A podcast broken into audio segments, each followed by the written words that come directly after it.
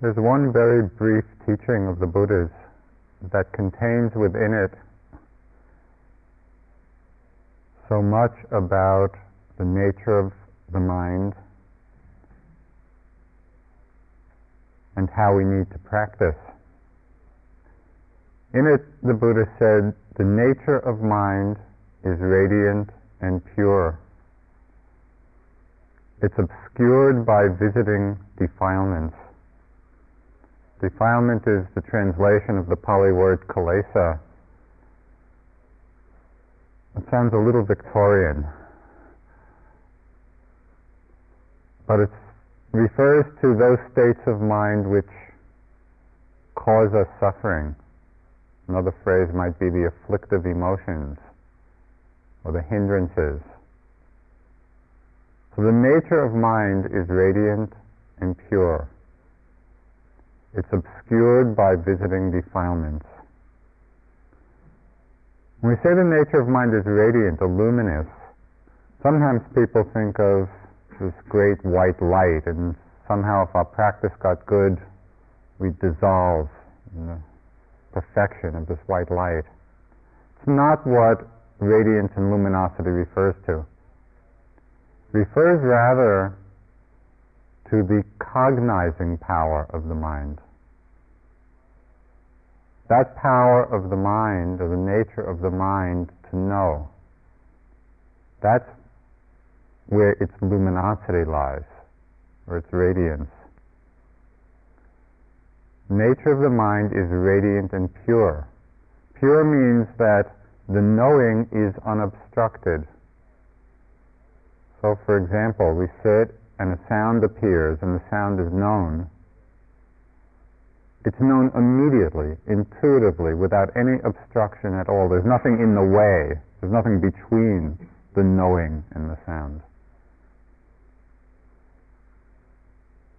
There's a beautiful phrase in Zen, from the Zen teachings of Huang Po, where he calls this purity of mind priceless, stainless beauty. It's nice to think that what he's talking about is our own mind. This is its nature. The problem that we find in our meditation and in our lives is that this stainless purity, this radiance, this luminosity, this knowing, the power of knowing, that the purity is obscured by visiting kilesas, visiting defilements. But there's something very important here, and that is the understanding that the defilements or the hindrances are visiting. They are not inherent to the nature of mind. Well, that's good news. Because if they were inherent to the mind, as is its purity and luminosity, there'd be nothing to do about it. But the fact that they're not inherent, they arise out of certain conditions, out of certain causes. So when we begin to understand how these kalesas, how these hindrances arise, then they actually become workable. The Buddha singled out 5 particular states which he called hindrances. And he singled them out because they're very commonly and deeply conditioned in most of us. They're old, familiar friends. He singled them out because they are tremendously seductive. These states arise, and again and again and again we are seduced into believing them and identifying with them and getting lost in them. So it was really out of great compassion and out of his wisdom, the Buddha is saying, watch out for these 5 states. They're very powerfully habituated in us. And he called them hindrances because they hinder our deepening powers of concentration. They hinder or obscure our recognition of the natural purity and radiance of mind. So it's essential that we begin to understand, to learn how to recognize and work with these hindrances as they arise, because it's possible to become free. I'm going to talk about them tonight in reverse order, because the first of them in the classical listing is desire. And when I start with desire, I never get beyond it. So I found to experience, I have to start from the end. So in tonight's hindrance talk, the first one is going to be doubt.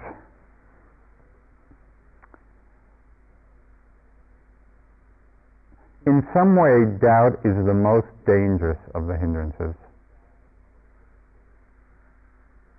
And it's the most dangerous because more than all the others, it can actually stop us in our practice. When we don't understand how doubt is functioning, how doubt is working, it has this tremendous power to stop us on the path.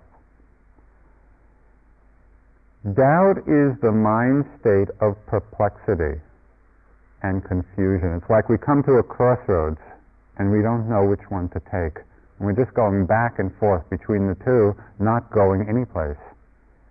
With doubt, we're even afraid to take the wrong one and perhaps learn from our mistakes. When doubt is strong, when this perplexity is strong, should I do this or should I do that? It's as if we come to a standstill.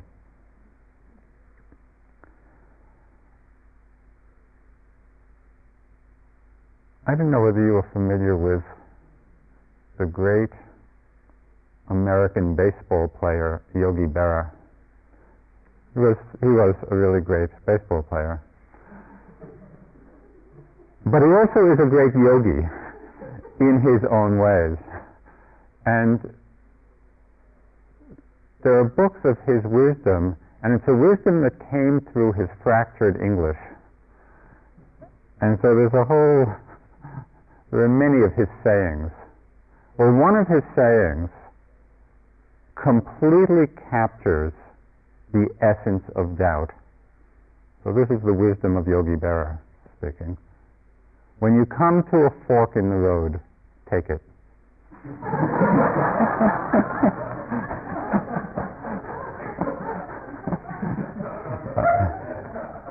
A Zen statement if there ever was one.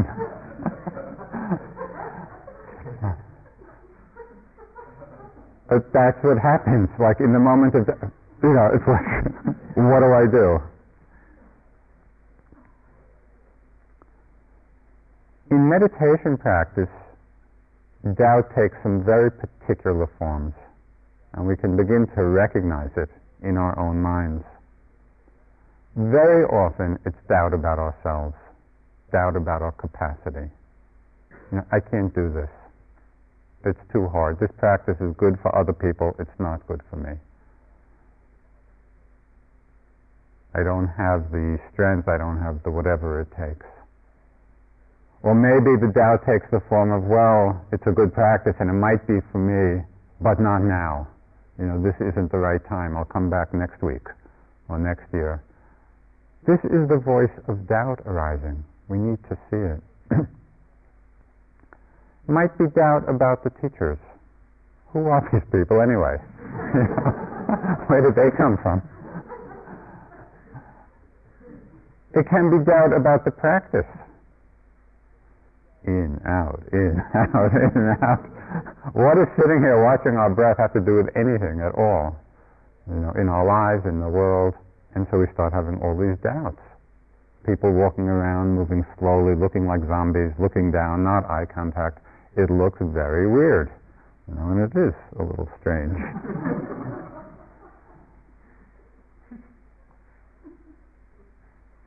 Or we start comparing practices. You know, this is too strange. I think I'm going to go off and do some Zen practice, or Sufi dancing, or, you know. And all of it is just this doubt arising in the mind, but we're not seeing it as such.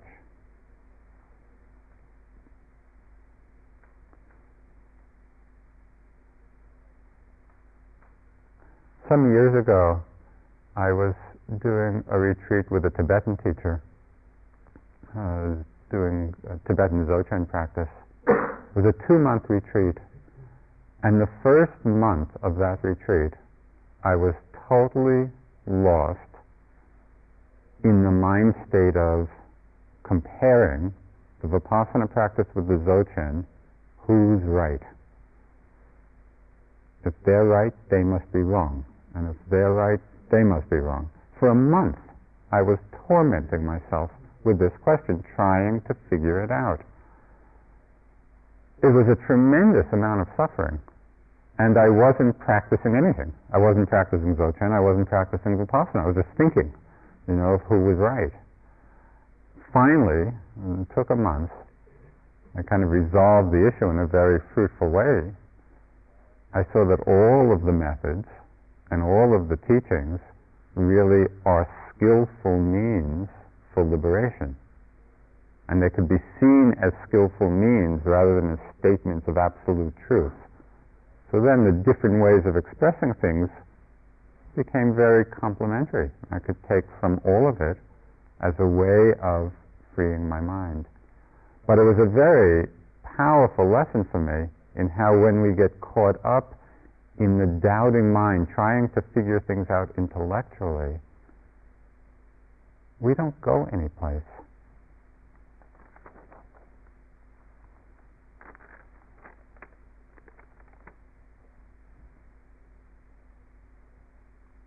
The reason doubt is so dangerous is because when we're lost in this speculative thinking, we are not actually practicing. We're just thinking. And so the doubt becomes self-fulfilling, the doubt about the practice. Because being lost in these thoughts back and forth really are useless, and nothing is accomplished. So we need to see it clearly so as not to be seduced by it. The problem is that doubt often comes masquerading as wisdom. And this is where we get fooled. We hear this very wise-sounding voice in the mind, trying to figure it out through our thought process.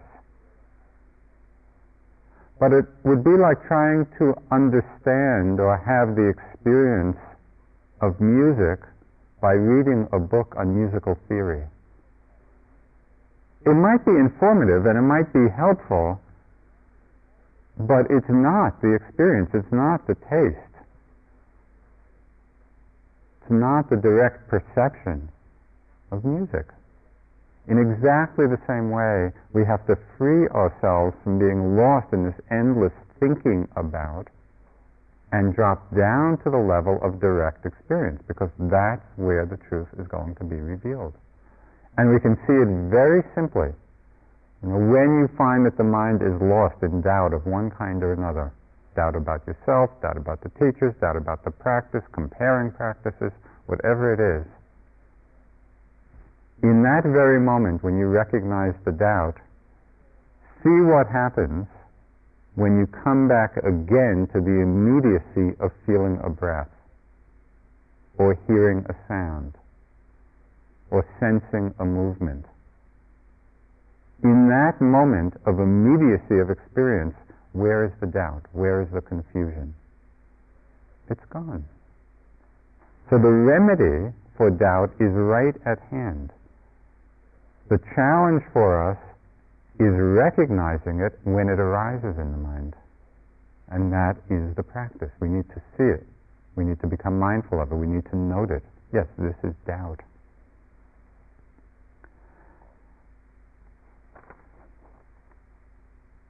A very useful note. Whenever it arises, in whatever form it arises for you, doubting tape. Doubting tape. That's all it is. It's simply thoughts in the mind. If we see it as thought, it has no power. If we're seduced by that thought, it stops us. So there's a great urgency, really, in understanding how this hindrance is working in our minds and in our lives, because it has application for our life in the world as well.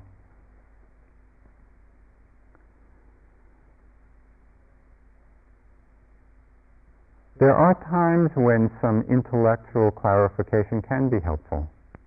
You know, if you have some nagging questions about something, about your practice, about the Dharma, it can be helpful to ask, because the great beauty of the Buddha's teachings is that it is so essentially pragmatic. It's not about philosophical theory. Over and over, the Buddha said he teaches one thing and one thing only: suffering and the end of suffering. And so often some intellectual clarification of nagging questions in the mind can really bring us to a very basic and common sense understanding of our experience. So that can be helpful. This is the first of the backward order of hindrances, is doubt. It's essential that we really come to see it clearly in our practice. It's very workable when we're mindful of it, and deadly when we're not mindful of it. So the second of the hindrances that is very strong at different times is the mind state of restlessness and agitation and worry. This is quite different than the state of doubt. With restlessness or agitation, what's going on is that there's an imbalance between the energy and the concentration. There's a lot of energy in the system, in the mind and body, and if there's too much energy and not enough steadiness of mind to hold it, to contain it, so then it's like the energy spills over and we just get very agitated. And we experience this in a variety of ways. Sometimes we feel restlessness in just that sense, the body cannot sit still. I don't know whether you've had this experience recently, but sometimes it's just as if we're ready to jump out of our skin. You know, it's just impossible to sit still. And sometimes this happens, you know, just periodically. There was one phase in my practice when for some reason this intense restlessness would come every day at the same time, one particular sitting. And I was sitting in Burma at the time, one of the monasteries. I was sitting about 8 in the evening. I couldn't believe it. I just could not contain myself. So I would get up and I would kind of be running around the monastery. I'm sure the monks thought who was this crazy yogi? But that restless energy was so strong. And then I'd do my little run around the monastery and then I'd go back and sit and I'd be fine. But it was a very vivid example, you know, of how restless the body can become. Sometimes the body is still, but the mind is a whirlwind of activity. It's the mind that is very agitated. And we can't settle down, and we're just lost in our thoughts and daydreams and fantasies and judgments and imagination. An extreme case of restless mind is something which we have over the years called the yogi mind, because it's very particular to yogis, to people on retreat. What happens is that we're sitting and going along, minding our own business, and all of a sudden some thought or idea arises in the mind, and it's as if the mind latches onto it and starts obsessing about this particular thought or idea, out of all sense of proportion to its importance or even to its connection to reality. Now, I'll give you just a few examples. There was one retreat we were teaching. It was in California or the Northwest. And this one yogi just got obsessed about the planes flying overhead. So he wrote to the manager of the retreat, wrote a note saying, "Would you please write to United Airlines and have them reroute the planes?"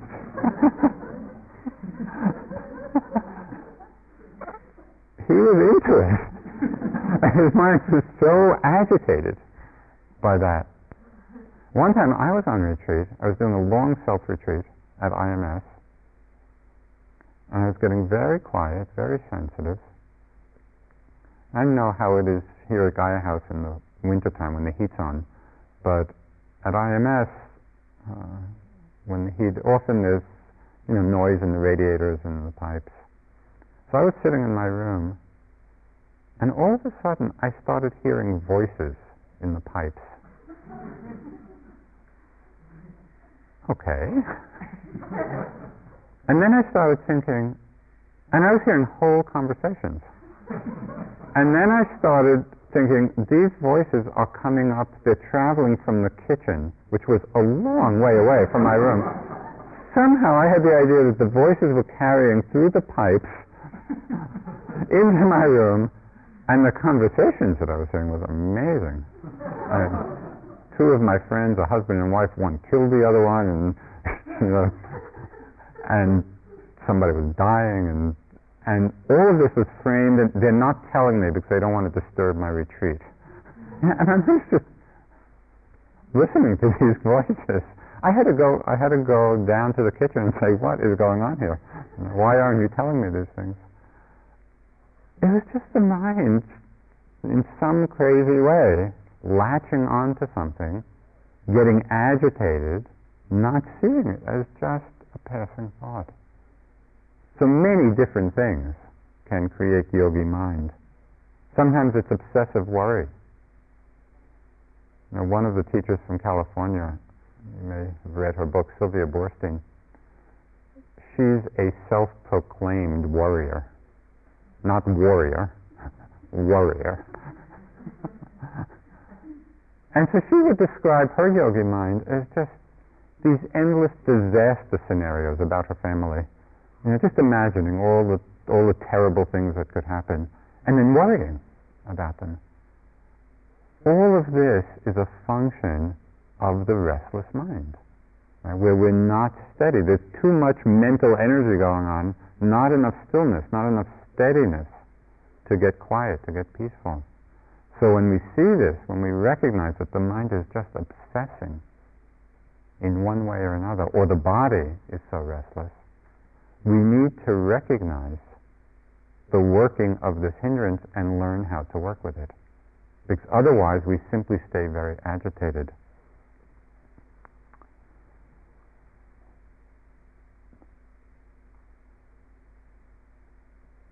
When we understand that restlessness and agitation comes from an imbalance of energy and concentration, too much energy, not enough stillness, so then the way to work with it becomes obvious.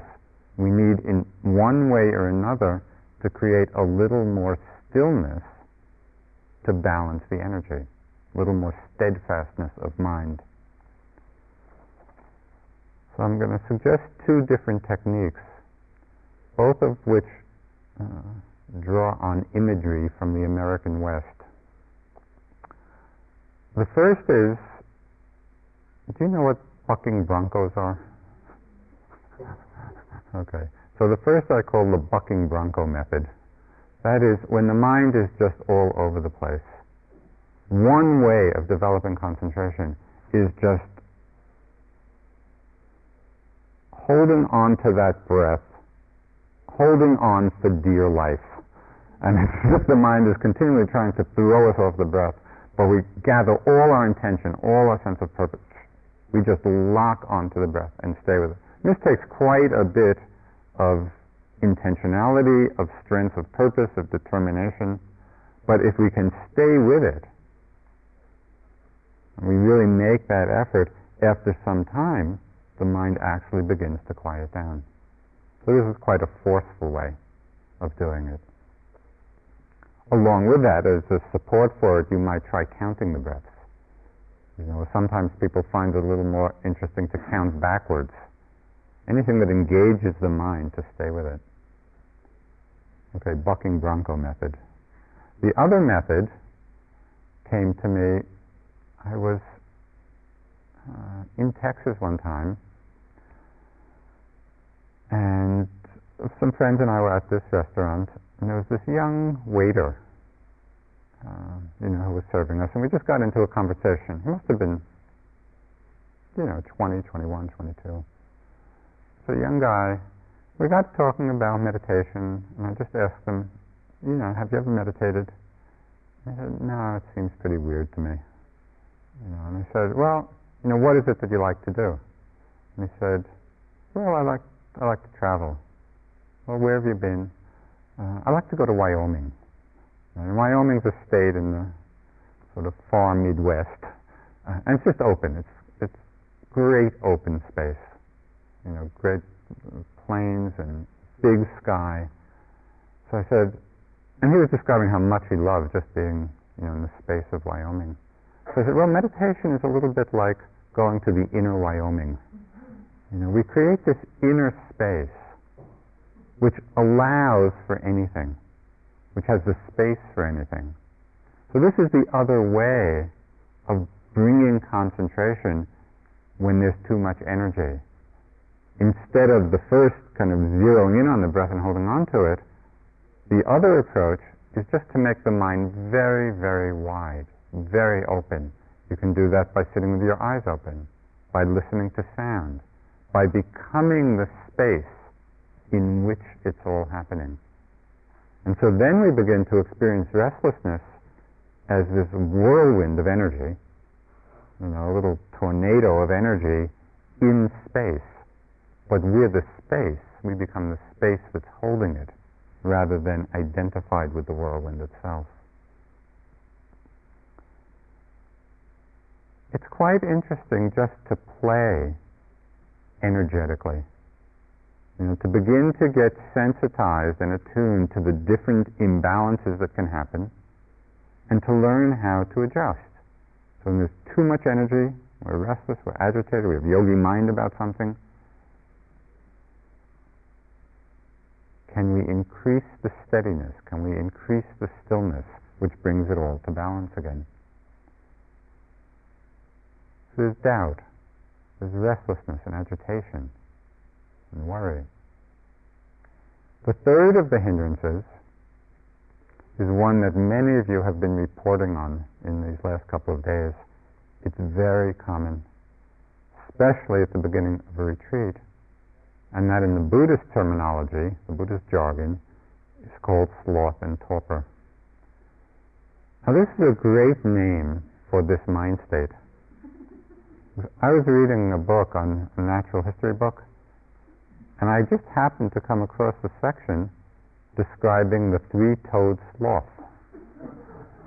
And the three-toed sloth is an amazing animal.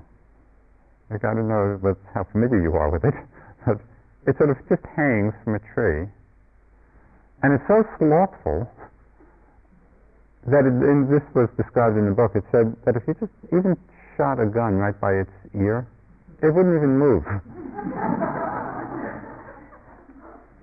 And then every once in a while, I forget how often, not too often, it kind of makes its way down the tree, for a meal and maybe mates, and it goes back up the tree and just hangs there again.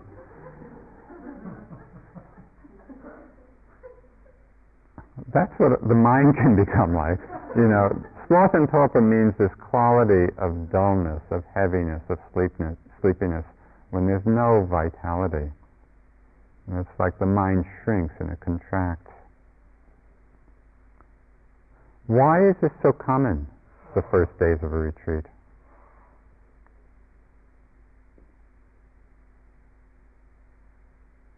It's common for a very interesting reason. And that is, mostly in our lives, we are running on the energy of stimulation. Our lives are full of stimulation of all kinds, tea and coffee and people and activity and just the busyness of our lives, and that continually jazzes us up. And we have all this energy from the stimulation that's driving us through the day. Well, we come to a retreat, there's not much stimulation going on. You know, it's very quiet, there's not much input. And so what happens, it's like we go through a withdrawal from our usual fix, you know, our energy fix. And so there's this feeling of just kind of collapse and no energy, you feel so tired. But then something quite magical happens, and for many of you it has already begun to happen. Having let go of this dependence on external stimulation for our energy, and going through that period of letdown, we then begin to connect with the deeper energy system that is our mind and body. We begin to draw on the energy that we have inherently, not dependent on the outside. And so once we make that turn, it's quite amazing what happens. You know, people start to feel more and more energized. This initial sleepiness and heaviness gradually goes away, and particularly in longer courses, but probably even in this course for some of you, you may begin to feel, you know, extremely wakeful, where you start needing less sleep. We get so enlivened from an energy source that is very authentic within us. So this is part of what happens. So to understand sloth and torpor, the real depth of it is not about the occasional sleepiness that comes at the beginning of a retreat. That's fairly superficial, and it's easy to get beyond.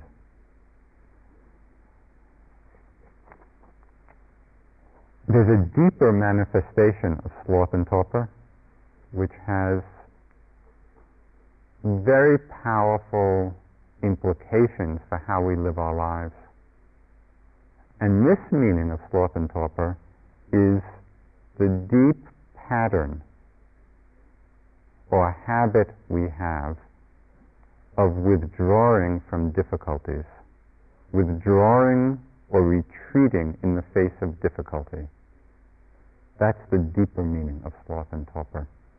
We come up against some difficult situation, whether it's in meditation or in our life. Maybe it's pain in the body, or a difficult emotion, or a difficult person or situation. The real meaning of sloth and torpor is that contraction away from facing that difficulty. And so it's very important that we learn to recognize the different ways we do that and to see what the alternatives are.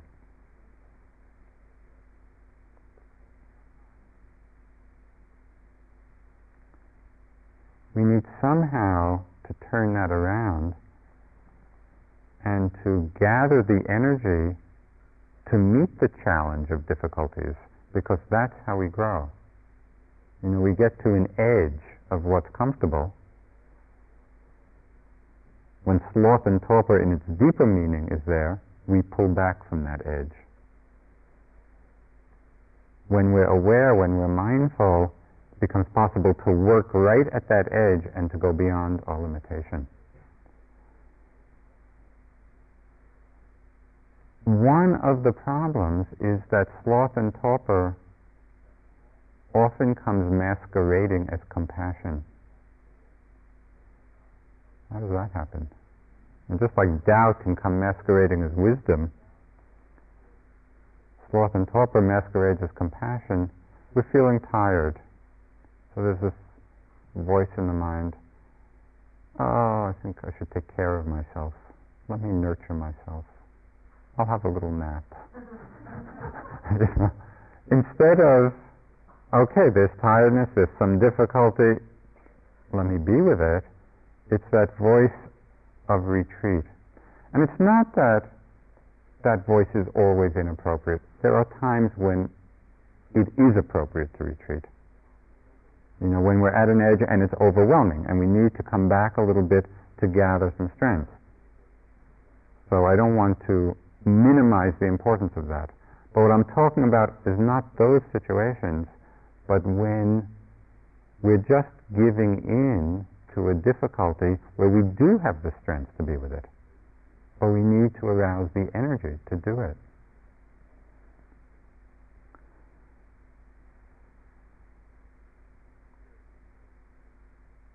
I once heard a it was a little story that so illustrated the importance of working with sloth and torpor in this way.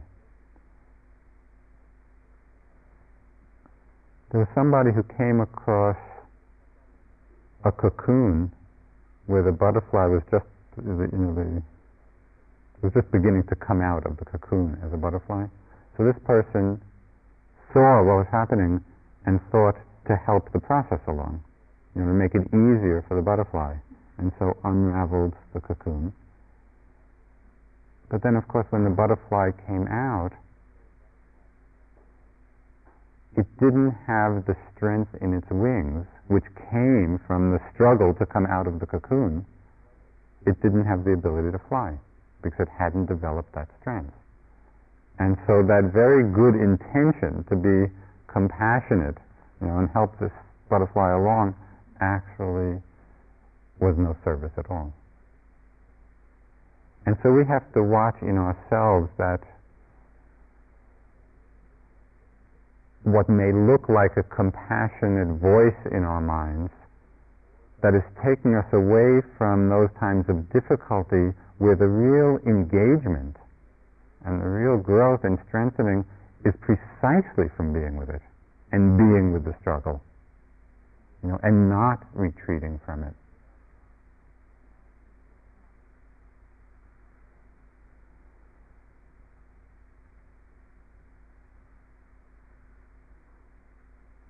When the mind is contracted in sloth and torpor, it's a very collapsed state of mind. There's not a lot of joy or delight either in the practice or in one's life, because there's not much energy going on there. And not only is there not much joy or delight in one's life, when there's sloth and torpor in the mind, it really hates energetic people. And I had this come up with me once on one retreat. This was quite a few years ago. I was in Australia doing a retreat with Upandita. And we were staying in, a few of us were just in one part of the building, and we had rooms, I had rooms across kind of a common walking area from this friend of mine. And this guy was just kind of a warrior in practice. I was staying up pretty late, but no matter how late I stayed up, he was still up, sitting and walking. And I was getting up pretty early, but no matter how early I got up, he was already up, sitting and walking. I hated him. And I had all kinds of self-judgments about myself, about, I'm not a good yogi, and, look at him, and he's making all this effort, and I was just really getting caught in this mindset of not liking him and not liking myself very much. Until at a certain point, and I think it was after Upandita gave a talk on sloth and torpor, sort of exploring some of its deeper meanings. It's not only sleepiness. That's the most superficial meaning. It's the sense of withdrawing from difficulty. I saw that all of this mental activity in my mind, of not liking him and judging myself, really was just sloth and torpor talking.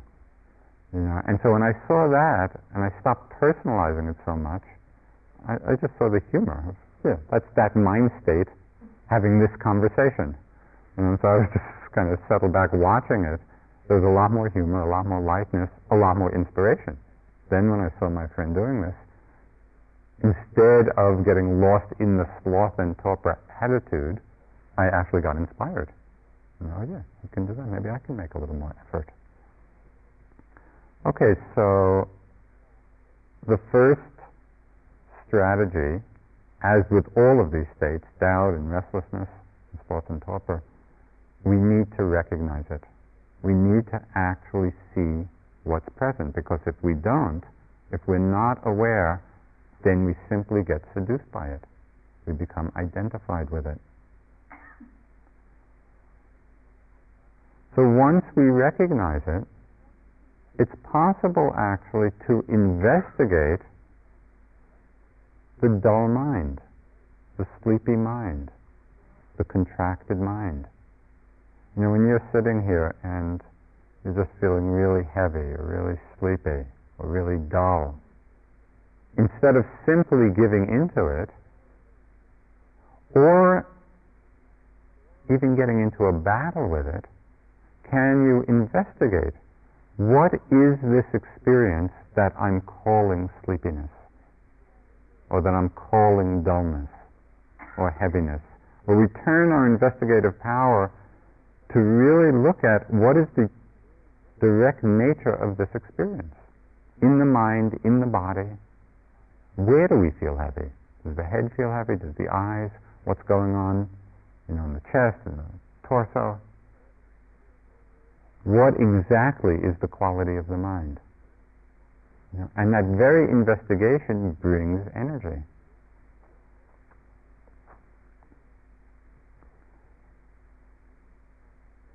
With sloth and torpor, because it's a lack of energy, what we need to do is to practice in ways that create more energy for us. Well, these are just a few little suggestions. Very careful, precise noting. In order to do that, you need to be paying attention, which requires energy, which arouses the whole system. Really take care with the connecting and sustaining I talked about. And we really come in close to the object and sustain the attention. Again, it takes energy to do that.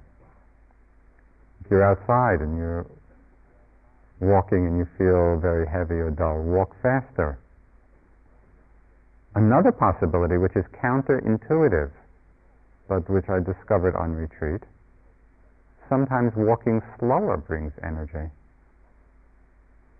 Again, during one of the Upandita retreats, I was walking, doing walking meditation in the dining room of IMS, right next to a yogi who was the queen of slowness.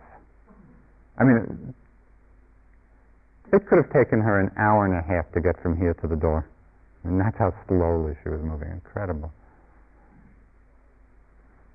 So I was in the dining room, she was walking very slowly. And I was walking slow, but not that slow. But I was feeling very tired. This was, you know, late at night, and I was just, you know, really not very energetic. So at first I thought, well, I'll start walking quicker. It didn't help. I was still just as tired. And then I had the idea, well, what would happen if I really slowed down and tried to walk as slowly as this other yogi was walking? Basically, it came down to my saying, let me see how slowly I can move and still be moving. Well, it was an amazing experiment, because within 2 steps, my mind was totally awake and alert. Because it took such attention to do that. You know, it took such focus of mind to get that slow that it brought this tremendous wakefulness to my whole system. So you want to play. You know, you just want to play in a lot of different ways when sloth and torpor is predominant, to arouse the energy, to arouse some wakefulness.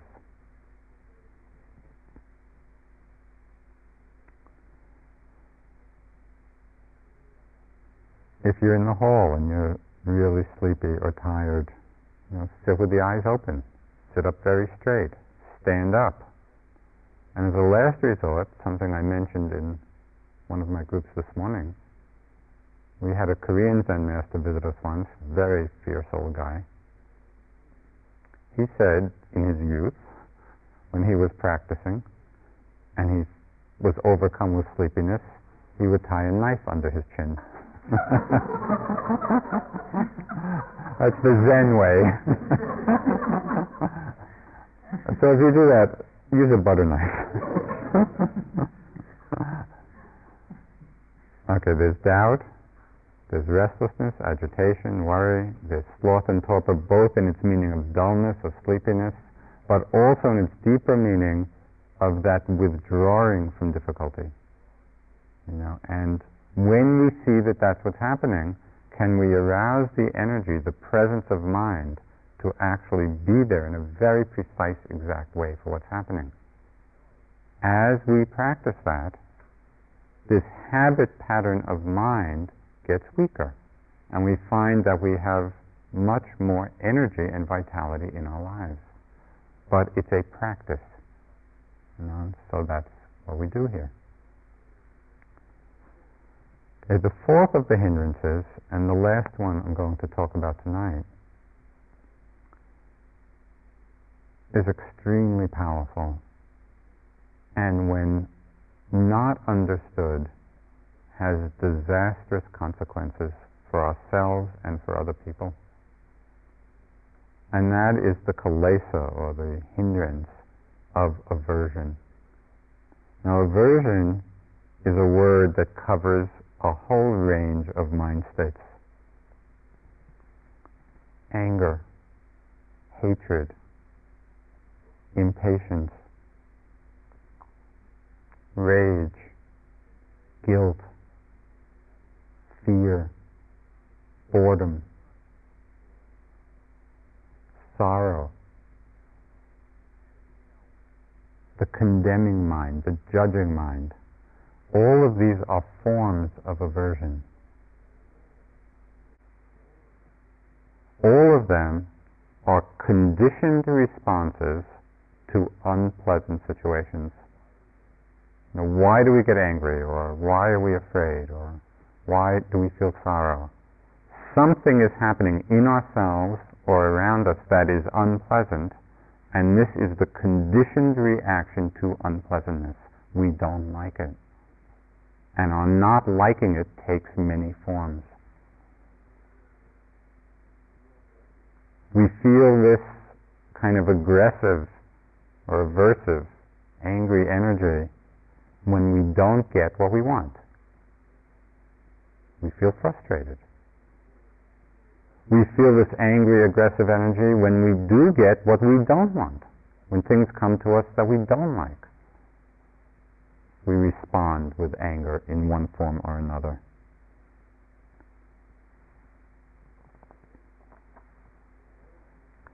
It's very easy to observe the working of aversion in our relationship to physical pain. And so that's why on retreat and sitting here, as you feel different kinds of discomfort, if there's not sloth and torpor, meaning if there's not the withdrawing from the difficulty, it is difficult to be with unpleasant feelings. But if we can be with it, we can learn a lot about the nature of our response to unpleasantness, the nature of our conditioning. What happens when there's strong pain, you know, when you're sitting? Is there sometimes contraction, a pulling away from it? Or just a dislike, you know, a hatred of it, frustration, impatience? What are the things that come on, you know, when there's discomfort in the body? And then to watch all the strategies that we employ for dealing with it. Because many of the strategies that we use in dealing with pain are not helpful. They're not skillful. Just to mention a few. Pain comes up and maybe we get into a round of self-pity. You know, poor me. I'm the only one here sitting in pain. Everyone else is in bliss. And poor me.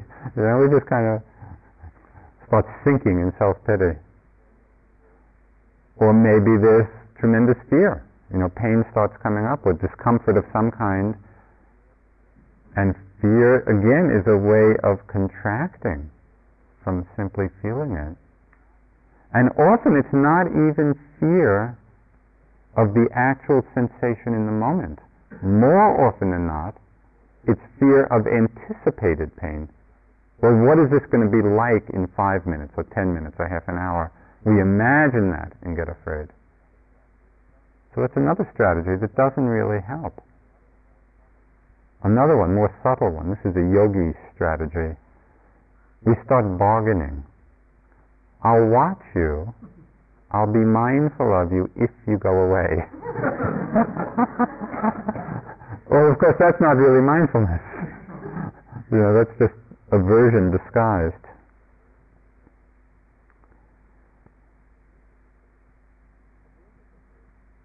So where does aversion come? How does it come? Why does it come? It arises very often about past situations that we're remembering.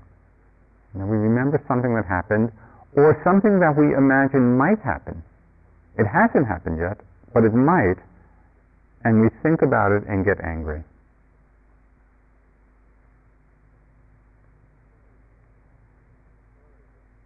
There's a story which so illustrates this. This is a Zen story. There was this monk, hermit monk, living in a cave. He was an artist. And part of his practice was painting. And so on the wall of his cave, he painted a tiger. And he did this, you know, over a long period of time, over a year or many years. He painted it so realistically that when he was finished, he looked at it and got frightened. We are doing just the same thing. We are having certain thoughts in the mind of certain people, certain events that have happened or might happen. We're having these thoughts arise in the mind, we look at them and get angry. They are only thoughts. It's not what's happening. One of the lines my teacher Munindraji used a lot, he said, "The thought of your mother is not your mother. It's a thought." Right? But with so many of our thoughts, we take them to be the reality instead of seeing them to be just a thought, that we look at them and get frightened, get angry, get fearful, whatever it is. So we need to see this. We need to see how this is working and not get deceived.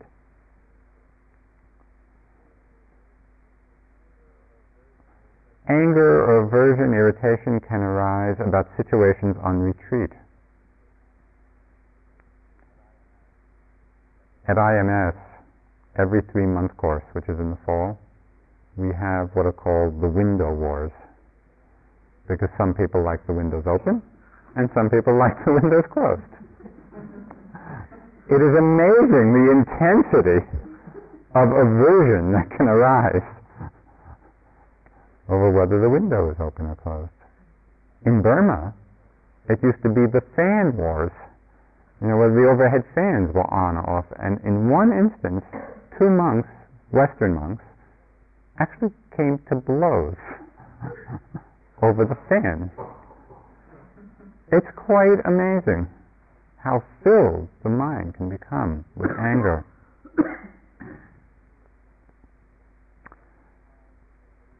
We have aversion about difficulties that arise in our practice. You know, when we're having a difficult time, as happens, either because of the hindrances or the body's uncomfortable, or, you know, old things are coming up, unpleasant memories or emotions. There are lots of times of difficulty.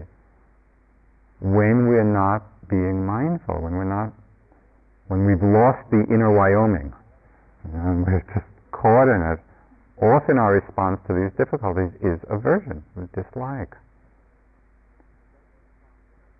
And it doesn't stop there. The discouragement that we may feel about our own practice often gets projected onto others in what I call the Vipassana vendetta. You know, where there's one person on the retreat that drives you crazy. You don't like anything about them. You don't like how they walk, you don't like how they eat, you don't like what they wear. And to just watch the mind, and this is probably a person you don't even know. You know, but it's just the mind, this force of aversion latching on, you know, and being projected out.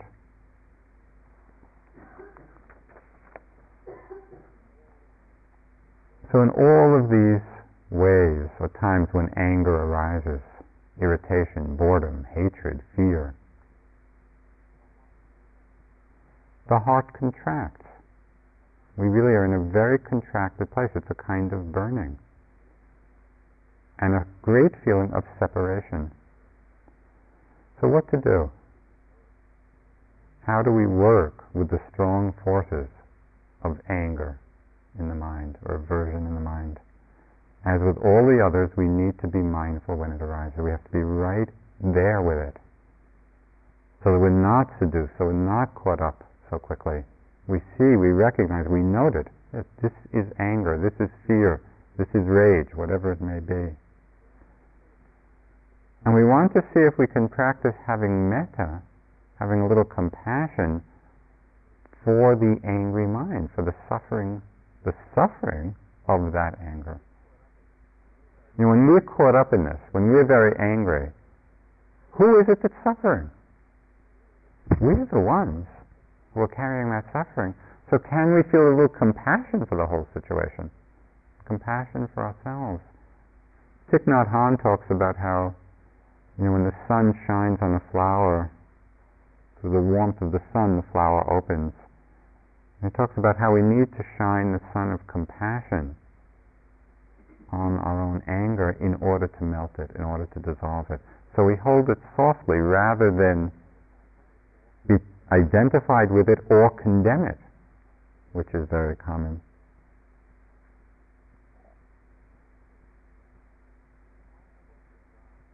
It's possible to drop from the level of obsessive thinking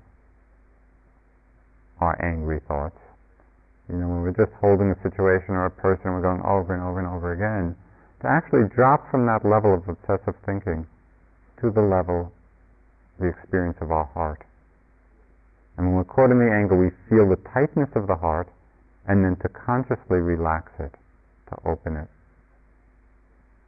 And it's quite amazing how we can do that just through the power of our attention.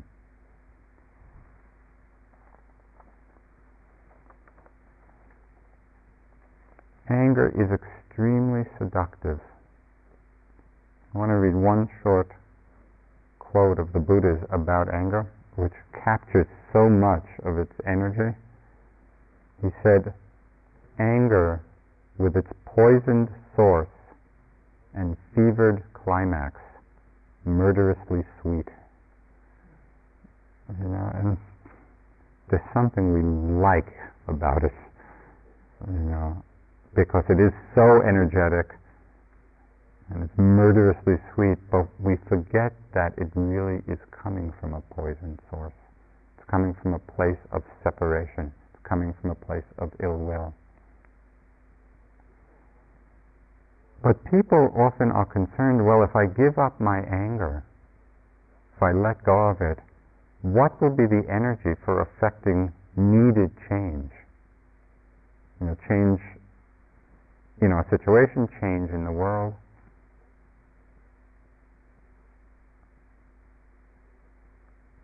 I think the Buddha was pointing out that there is a much less harmful source of energy for change, and that is the great power of compassion. Compassion for the ignorance which causes so much harm in the world. And the beautiful embodiment of this, of course, there are many, but someone that comes to mind and you're all familiar with, somebody like the Dalai Lama, you know, who in the face of tremendous suffering, you know, in Tibet and of the Tibetan people, he does not use anger to combat that injustice because he sees the ill effect of it. And he's so tremendously effective because he is able to tap into that place of compassion. Compassion for the suffering Tibetans and compassion for the ignorance of the Chinese who are inflicting that suffering. It's an amazingly expansive heart and mind space. In order for us to tap that place, we need to understand how anger arises in ourselves, when it arises. to be with the unpleasant situations that arise in our body, in our minds, in our environment, to note the unpleasantness, to note the anger, and to let it go. So these are four of the five hindrances. Talk about the last one, desire, somewhat on Wednesday. When we're not mindful of them, we get very contracted, very tight. We lose our connection with the natural purity and radiance of mind. And when we are mindful of them, of doubt, of restlessness, sloth and torpor, aversion, anger, ill will, when we can bring them into the field of our awareness, we see that these very states are empty and insubstantial also. They lose all their power in the light of awareness, and that's what we're practicing. I'll just close with one line of Krishnamurti's. It really sums up, in a way, the essence of our practice. He said, "It's the truth which liberates, not your efforts to be free."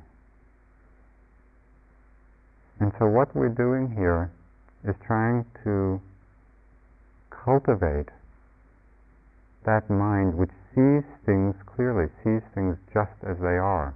It's the meaning of Vipassana. And so we work with these hindrances to see them clearly and to see through them. Let's sit for a few minutes.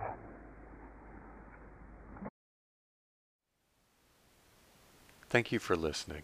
To learn how you can support the teachers and Dharma Seed, please visit dharmaseed.org/donate.